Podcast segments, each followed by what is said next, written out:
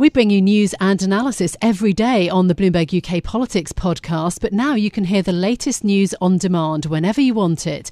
Subscribe to Bloomberg News Now to get the latest headlines at the click of a button. You can listen and subscribe to Bloomberg News Now on the Bloomberg Business app, Bloomberg dot com, plus Apple, Spotify and anywhere else you get your podcasts. Search Bloomberg News Now and subscribe today. Energy and air pollution will be one of the top five issues for the general election. We talk about Putin being in control. He's not really. It's the various factions under him, and it suits them to have him at the front. You're trying to save for a house deposit, and you'd have to save up some crazy amount of money. How on earth are you going to do that if a pint is seven pounds? There's certain key things that we want from India, and there's certain key things that they want from us. You're listening to Bloomberg U K Politics. I'm Ewan Potts. And I'm Caroline Hepker. Welcome to the programme. So I'm back in London and we're going to spend today's programme teasing out all the takeaways from four days of the Conservative Party conference, and also look ahead, of course, to Labour's gathering in Liverpool that begins on Sunday. Yeah, well, welcome back from Manchester, Caroline. You managed to get here despite the train strikes. What was the atmosphere like amongst the assembled masses? Uh, look, it's it's called a jamboree for a reason. You know, it attracts people from all over the country, and of course the grassroots supporters um, and M Ps and think tanks and lobby groups. Um, it was pretty packed on some days. Yes, the train strikes loomed, and it certainly meant that on Wednesday things were quite quiet. But look, I think that the overall feeling you cannot escape is to say that it was quite flat, quite sluggish, a bit despondent. Why? Because, of course, the polling is so against the Conservatives at the moment. I mean, the fringe events, frankly, got most of the excitement, including the former Prime Minister Liz Truss, like a competing speech almost alongside, just ahead of, the Chancellor's speech on the Monday. Um, and... I would say the other thing that really struck me, which I was sort of not quite expecting, this is M Ps turned broadcasters. A lot mm. of M Ps are also now... One particular name. He, well, Nigel Farage? Yeah. yeah, absolutely. No, he's he's key. Um, but there are a lot of others also. So there are kind mm. of dual roles, dual hats, dual functioning. I think that's still quite a novelty in mm. U K politics. Interesting that. I wonder if that's come from America. That seems to be something which wasn't the case uh, a couple of years ago. Well, let's talk about the main event, Sunak's speech. I watched it from the comfort of the office, avoiding the trains. Um, it was yes. it was a, it was a long speech, and I, I thought it got off to quite a slow start, but he did warm up. And he had some pretty big things to announce, obviously on the curtailment of the U K's biggest infrastructure project, but also on smoking restrictions, not something you would call classic Tory territory, uh, and on big reforms to post sixteen qualification, something which will take years, probably many years. Uh, but I think assuming Sunak's aim was to make a big flash, big splash and to, and to show that he was making big decisions, well, I think he succeeded in that. Whether the big decisions, the biggest decision on H S two will win him friends in the north or anywhere else, I think that is much more up in the air. What what were your takeaways from, from the big speech, Caroline? Yeah, look, I thought that it was very long, um, which sort of mm. was a little bit unexpected in some ways. Um, he was introduced on stage by Akshata, his wife. She absolutely charmed the room. I do want to mention that, and could well be a real asset that maybe we will see more of. I'm mm. not sure. Um, Gordon Brown did that. It's, yes, it's, it's, yes, it's, it's and a, David Cameron did too. Yes, it's an it's an old trick, but I thought it was a good one. Mm. Um, she spoke really, really well and interestingly, and um, so that was good. Also, Penny Mordaunt, um, two Plymouth M Ps uh, introduced the Prime Minister. I'll talk a bit more about Penny Mordaunt in a moment, but no, I think the main thing from Rishi Sunak's speech for me that stood out is simply that the Prime Minister. What, a year potentially? We think it might be an October general election. That seems to be the buzz from pollsters and others who've been speaking to us. If it is an October general election, and therefore this is the last party conference, this Prime Minister is not running on the thirteen years of Tory government. He's not running on their record. He is not sort of necessarily championing all the good things that they have done. He seemed to be saying that he was the change candidate. Maybe that's something trying to detract from Labour's pitch to voters. He was talking about shaking up the status quo and fundamentally changing Britain, and that struck me as a little bit strange. I think that message of uh, I'm standing on my record, these are my achievements, that's always a difficult message to go into an election, isn't it? Even if you're very happy with your achievements, it's very tricky to sell that to the electorate. So change is much more powerful. But it does seem a little cheeky to, to, to promise change after thirteen years. I think the, the final line of the speech was really quite something, and it bears repeating. Be in no doubt, it is time for a change, and we are it. I have to say, I did drop my proverbial tea at my desk. I mean, it's, you know, it's, it's it's one thing for a government that's been in office for thirteen years to talk about a fresh start under a new leader. We've had all that before, haven't we? But to mm. literally say, it is time for a change, that's really quite something, isn't it? Yeah, absolutely. And then also, you know, when you talk about the other, the policy, we'll get on to H S two in a minute, but the, the smoking um, ban, which is going to be enacted over years, this is uh, a Jacinda Ardern New mm. Zealand policy. And again, quite a lot of the feedback is, is this a Conservative policy banning things? It was the exact um, slogan that Liz Truss had, you know, stop banning things. Mm. And many of the Conservative commentators are saying this is a progressive policy. Uh, you know, even if it is good kind of health policy, it's but, it's odd. Yeah, you sort of wonder how it fits in with the, the green roadback a, a couple of weeks mm. ago, not banning gas boilers, not mm. banning diesel and petrol cars, but we're going to gradually make it illegal for adults to smoke cigarettes. Yeah, uh, and also the, I did notice um, the Prime Minister talked a lot about, you know, young people and how it's going to be great for their health, and it took a little moment before he actually got to the vaping element, which is the big rise in smoking actually amongst teens in Britain, is vaping. And that isn't a ban on vaping, it's sort of looking at advertising. So in fact, for vaping, the government's a few steps behind in terms of smoking policy, although yes, it is less damaging than smoking I, traditional cigarettes. I think what will be really interesting here is to see how M Ps divide on this, because Sunak, mm. of course, promised a free vote. Yes. Uh, I imagine that vote, most yeah. Labour and probably Lib Dems will vote in favour of this. Yeah. But Tories, I think, will be pretty divided. And again, the same on the education, the big education point that the Prime Minister was saying, more subjects to be taught up to eighteen. That is, um, again, sort of a passion project for the Prime Minister, which is fantastic on the one hand if you want to sell more maths and better literacy. I mean, who's against better literacy? On the other hand, detractors will say you need more teachers for that. And the one thing Britain has struggled with in this labour shortage and with the strike action by teachers and many other public sector workers, that is really difficult to get more teachers into the you know, in, into schools, state schools in Britain. Mm. And so perhaps that's also why it was wrapped up with this thirty thousand pounds bonus over a period of time for new teachers. Maybe, maybe you need that incentive. You know, and also this is very long-term policy. Mm, big picture stuff, Big picture it? stuff. And so we come to the point around democratic deficit. If you're rowing back or d- talking about big policies, and you are the leader because your party's been elected in, and, you know, as Rishi Sunak is not, it, he wasn't voted in as Prime Minister, it was his party, then is there a sort of democratic deficit? Yeah, and H S two, of course, was a key promise in the twenty nineteen election. I, I think this is a problem which faces new Prime Ministers who've come in mid-term, isn't it? Because they, yeah. they were elected like everybody else on a manifesto, and now he's saying, well, I don't like some of this. But, uh, you know, I mean, politicians do it all the time. This is, we can't accuse Sunak of being the first to, to no. roll back on manifesto commitments, but H S two was an important one, yes. albeit a controversial one, and he's ditched it. He has, and he did use also the word cancel. And I thought that was quite striking mm. because he, I was in Manchester in the main hall uh, where the e- exhibits are, the, you know, so it's it's a gathering of media, but also lots of interest groups. I mean, we were close to the um, the R N I B, you know, for the, the Association for Blind People, lots of different Put, interest groups case, and yeah. putting their case, you know, to try to catch the attention of M Ps and so on. Um, it is a converted old railway station. Yes, Manchester that we, Central. Of course, Manchester Central. You know it much better than I do, me being a Londoner.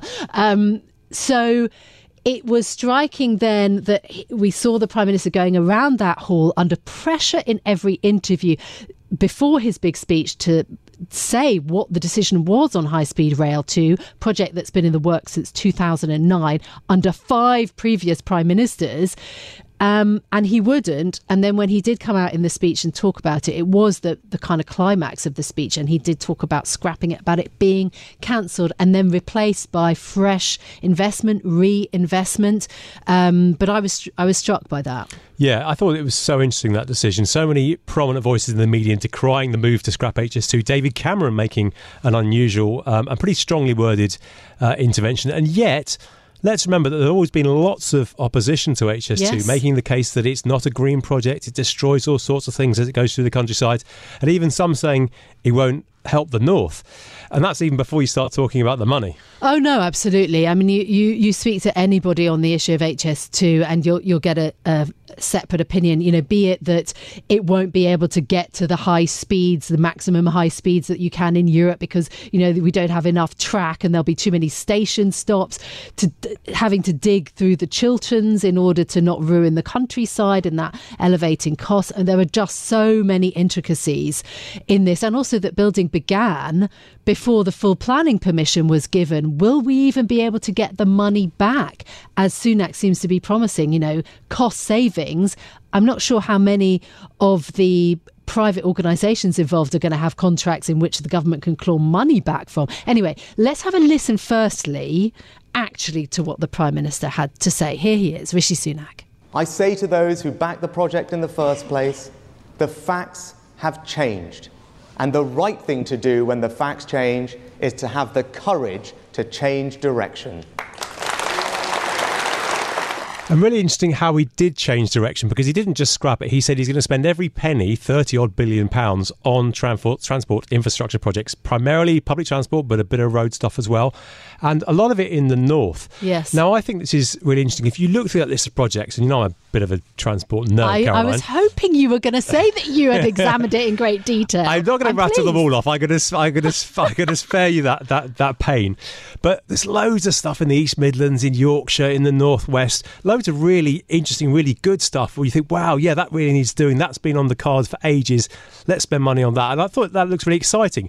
But I guess the issue is, is uh, A, will it happen? Yes. And B, when will it happen? Yes. Because in this country, doing infrastructure, infrastructure quickly is something we never, ever manage. And the chance of any of this happening by the general election must be zero. And the chance of even starting before the general election, I think a lot of these projects probably not ready even to start. So politically, you do wonder if Sunak will get much much credit for all these lovely looking projects. Yes, absolutely. And straight after, of course, the Prime Minister gave that speech and outlined all of those various um, pots of money for road resurfacing, you know, more stations, bus services, all kinds of things. Then the Greater Manchester Mayor, Andy Burnham, who had spoken to us at party conference, um, gave a press conference. He was surrounded by other Manchester business leaders, by the council leader and also by the chair of the Greater Manchester Business Board, um, Lou Cordwell.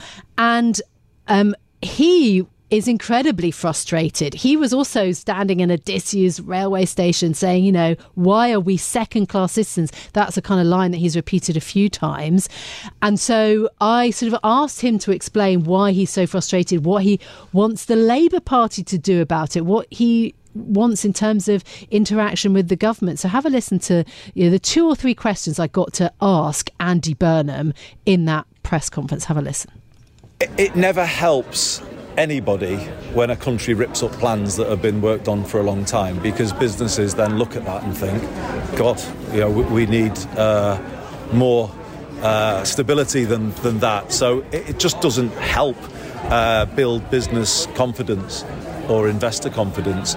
So I, I don't understand how the Conservative Party, which once called itself the Party of Business, can can look at its own behaviour this week and think that's consistent with a party that's about bringing growth to the regions or investment to the regions. Because, you know, to be holed up in hotel rooms, not speaking to anybody, not speaking to the businesses, uh, as well as not speaking to ourselves, you know, how does that kind of show to the business community that there's a, you know, a coherent uh, set of plans here? Because it, it basically says the opposite. On that point, um, the Prime Minister, it is thought, actually had a meeting with the Birmingham mayor. Do you think that Birmingham got a better deal because the mayor is Conservative?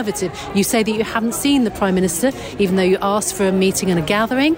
Did Andy Street get a better deal?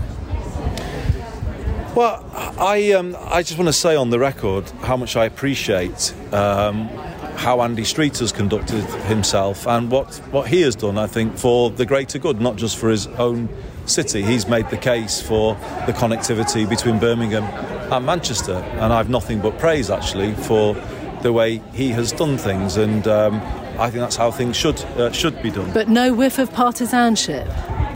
Uh, not from Andy, um, and you know I, I, I do think it's disappointing, as I said before, when you're talking about infrastructure that goes beyond the life of any government. You know, I have been a minister.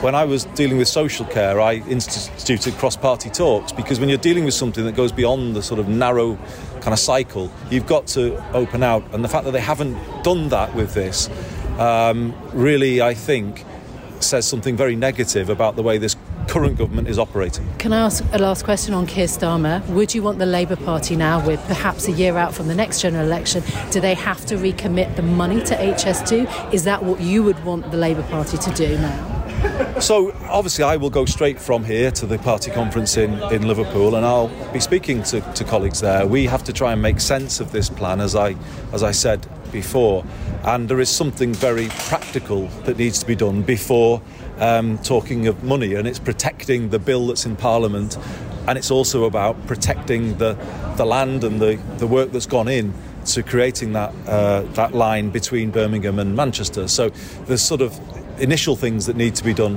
uh, to be done as well. But I, I'm going to look in detail at what, what's been announced and see how it can be, if you like, built back up into something much more coherent than it currently is. And I'll be talking to uh, the leader of the Labour Party uh, in Liverpool about that next week. So that was the Greater Manchester Mayor, Andy Burnham. Now, don't you think that's interesting, it, that that Burnham is talking about kind of collaboratively working together, not boxing in Keir Starmer to having to recommit to H S two. Of course, he's a Labour mayor. But, you know, giving credit to Andy Street, that the Birmingham mayor that I, I also saw at conference and managed to get, you know, a few words out, out of. He very much wants a kind of um, a business-led approach to trying to kind of salvage new infrastructure projects. I think, though, that it is worth saying that the Conservatives are right, in a sense, about the costs having gone up so much for H S two, um, and that that is a real difficulty. But I think the reason that is very hard for them to make the argument is that they are not at the same time taking responsibility for it having been government-led. You know, Sunak talked about taking away responsibility from the, the organisation in charge of Euston because they've done such a bad job. But actually, we've spoken to the former boss of H S two, and it wasn't as if there weren't cost checks and balances all the way along, and reviews at various stages of H S two. So I think that's also a weakness in the government's argument. It, it, there were there were checks and balances. It's, the cost did go up. I mean, the truth is these costs always escalate. You only need to yes. look at the Crossrail project, which ended up costing nineteen billion in the end. That was certainly not the price tag attached to it uh, at the beginning. And infrastructure is expensive in this country, and governments, it seems mm. to me, are not very good at managing the cost. I think interesting for Labour, this it's it's it's an easy win for them in the short term. They're going to go to Liverpool, ironically, it's another city which would have benefited from H S two and will do less so now. They're going to be in fine form, aren't they? They're mm. going to be talking about this the whole time. But I do think further down the line there are tricky questions for Labour. Is a Labour government going to really come in and shove thirty-five billion pounds they don't have into a high-speed rail project? Mm. I think that's unlikely. Yeah. If some of these smaller projects, which I think will be pretty popular in the areas they're in, if some of them uh, uh, uh, planning is underway, is Labour going to pull the funding from those and spend it on H S two?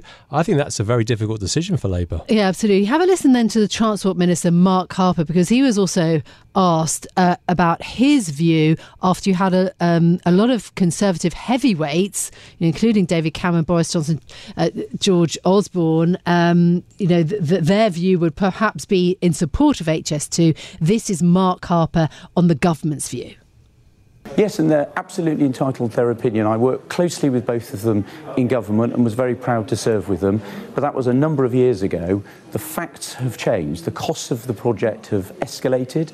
The Uh, patterns of travel have changed post-pandemic, so facts have changed, so this government's taken a different decision, the Prime Minister's taken a different decision uh, that he thinks and I think is in the interests of the country about cancelling H S two, the second phase, saving the thirty-six billion pounds that we were due to spend on that project and investing every penny in transport infrastructure across the north, the Midlands and the rest of the country on projects which we think will deliver better value for the taxpayer uh, and better outcomes for the people of our country. And that's a decision I'm proud of. OK, so that was the Transport Minister, Mark Harper, then making uh, the case for the government. Of course, I think there's been a lot of in-depth reaction, some of it um, quite negative to the H S two um, uh, cancellation.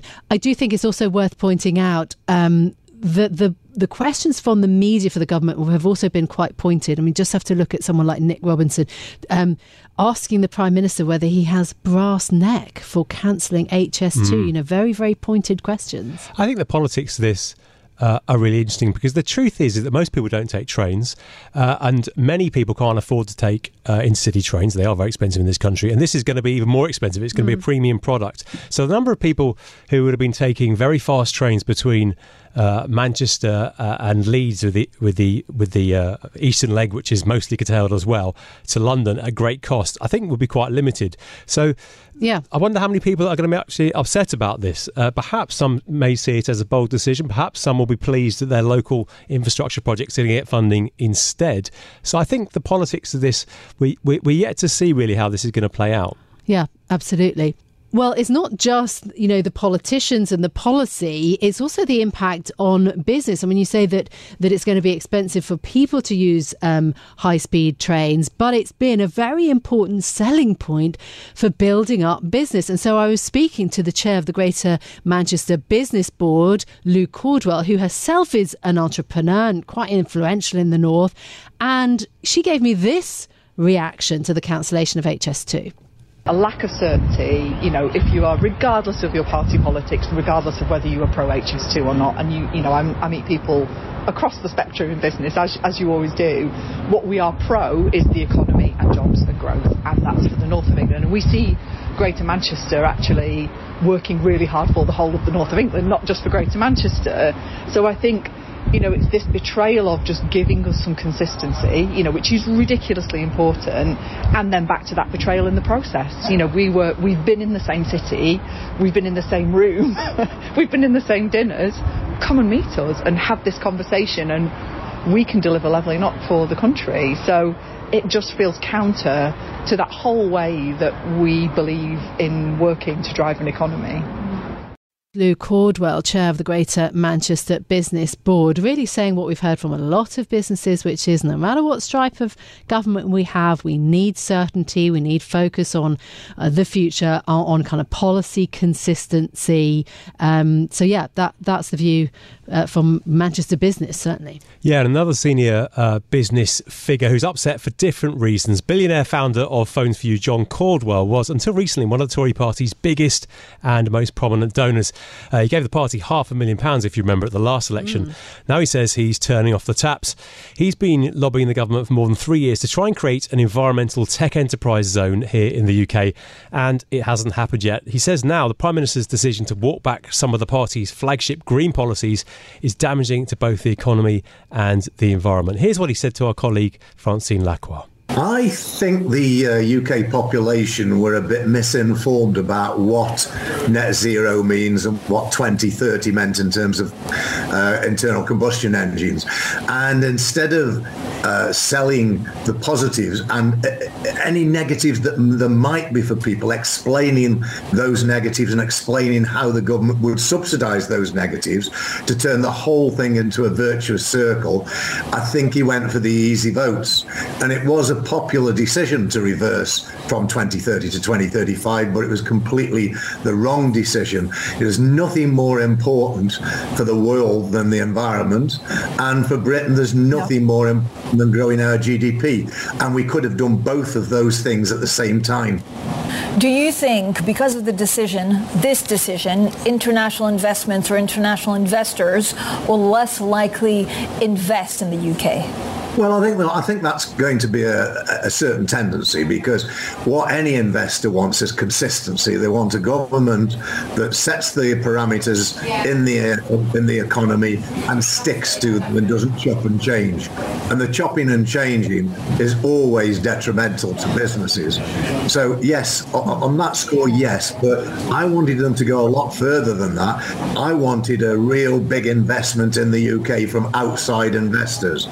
And it wouldn't cost anything at all to create a enterprise zone that's tax-free for inward investment to come in that are government imp- approved in terms of their scientific technology on an environmental platform. And in that way, we could have grown our G D P enormously over the next ten to twenty yeah. years, grown Britain, and helped to save the planet at the same time. John, do you think actually investment will leave the U K because of the government's green agenda? I don't think it'll leave the U K particularly, no, because I think it would require something more radical than that. But we're already a high tax regime. We're not investing enough in the future of Britain.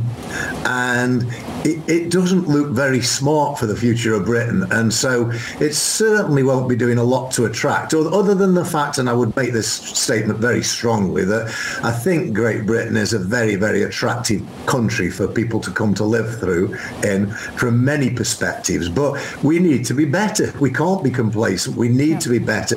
And we've seen ourselves, our economy in the doldrums pretty much uh, for the whole uh, of this century, for twenty years. So we really need to get our fingers out and be proactive in investing in future. Now, are you frustrated with the, the state of the Tories right now? You have been a big donor. Will you continue to do so? Well, I am very frustrated, yes, because there's so much, so many ideas that are put forward to government, so much that I believe we can do.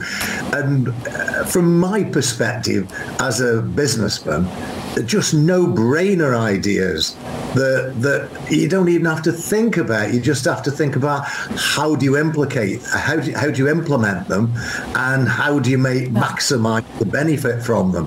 And so, yes, I am extremely frustrated.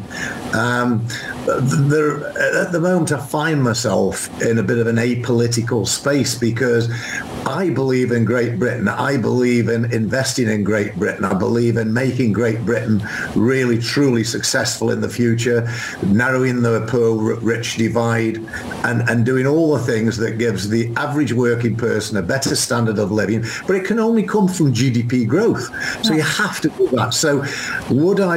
I'm not a supporter of anybody at the moment. I'm a. Uh, I'm, I'm almost ashamed to say I'm a floating voter because I've always been crystal clear uh, about who I was going to vote for over the last fifty years. But so, John, does it mean, and we've heard it from a lot of chief executives, actually, that they have been wooed or at least impressed by Labour? Could Labour also impress you with some of the, the pro-business chatter that they've been talking about?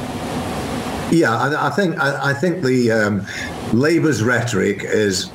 It is very good. It's very pro-business. It's very pro the environment and ticks a lot of boxes. And Keir makes it clear that he wants to listen to business people and their ideas. But, you know, there's a big difference between electioneering and implementation. So whilst it does uh, interest me, and I don't rule Labour out at all, uh, at the same time, I am apolitical at the moment. I just I have my yeah. crystal but, views, and no no party, John, I don't feel any party properly yeah. represents my views. But so if you're apolitical at the moment, would would you rule out possibly being a Labour donor if if they prove, you know, to, to be worthy for business? I think, Francine, it's the same answer, you know, that I will support any party that I believe is investing in the right methodologies in Great Britain, not just throwing money at the yeah. voters, but investing in Great Britain, in our future, to make Britain great again, to give us a better G D P growth so that that helps everybody from the poorest members of society right through to the businesses. So that was the billionaire founder of Phones for You, John Caudwell, speaking to Bloomberg's Francine Lacroix. Really interesting that he's hinting at his considerable financial backing being very much up for grabs. if, that is, Labour can convince him that they their plans match up to his outlook. And he's been very focused on uh, climate change and the sort of green transition. And you do get that sense, certainly in the last six months to a year, um, I hear a lot more of whichever, you know, the phrase, whichever government is in mm. charge, you know, we'll speak to whoever is in charge. Um, and that in and of itself is sort of an admission of, of where we are in the polling and, and the fact that Keir Starmer's uh, doing reasonably well. Yeah, I do remember this in the run-up to the ninety-seven election, of course, mm. where it looked like Labour was almost certain to win. I think much more uh, certain than the polls are now. And there was a great movement of business leaders and various other voices uh, saying that they're now backing Labour, or they're talking to Labour, they're interested in the Labour yeah. Party. Uh, and that is something we are starting to see much more of uh, this year. We didn't get it so much uh, under Jeremy Corbyn, but of course Jeremy Corbyn and the business community uh, have other issues. Yeah, no, absolutely. uh, just a word then to say that we're obviously going to be at the Labour conference in Liverpool. We'll be also speaking, again, I think it's fascinating how much power now resides in the mayors, in the metro mayors in the U K. Unexpected side effect of devolution. So Steve Rotherham will be speaking to us, uh, the Liverpool uh, city mayor. I think it'd be really interesting to get his view. And there'll be lots of other M Ps and much more, well, and and uh, think tanks and activists from the Labour event. Yeah, I know there's money for mayors in the announcement on the the funding, the transport funding, actually, from the speech uh, from Rishi Sunak. Uh, and interesting how uh, these mayors are not necessarily all pushing in the same direction. You see, Andy Street and uh, Andy Burnham, yeah. uh, best of friends, even though they're on different different parties. So yes, it's a new kind of power structure in the U K, which we just didn't have before. No, absolutely. That's it from us for today, though. If you like the programme, don't forget to subscribe. Give it five stars so that other people can find it on Apple Podcasts, Spotify, or wherever you listen. This episode was produced by James Walcock, and our audio engineer was Mariful Hussain. I'm Ewan Potts. And I'm Caroline Hepker. We'll be back with more tomorrow. This is Bloomberg. Bloomberg U K Politics. Listen weekdays at noon on D A B Digital Radio in London.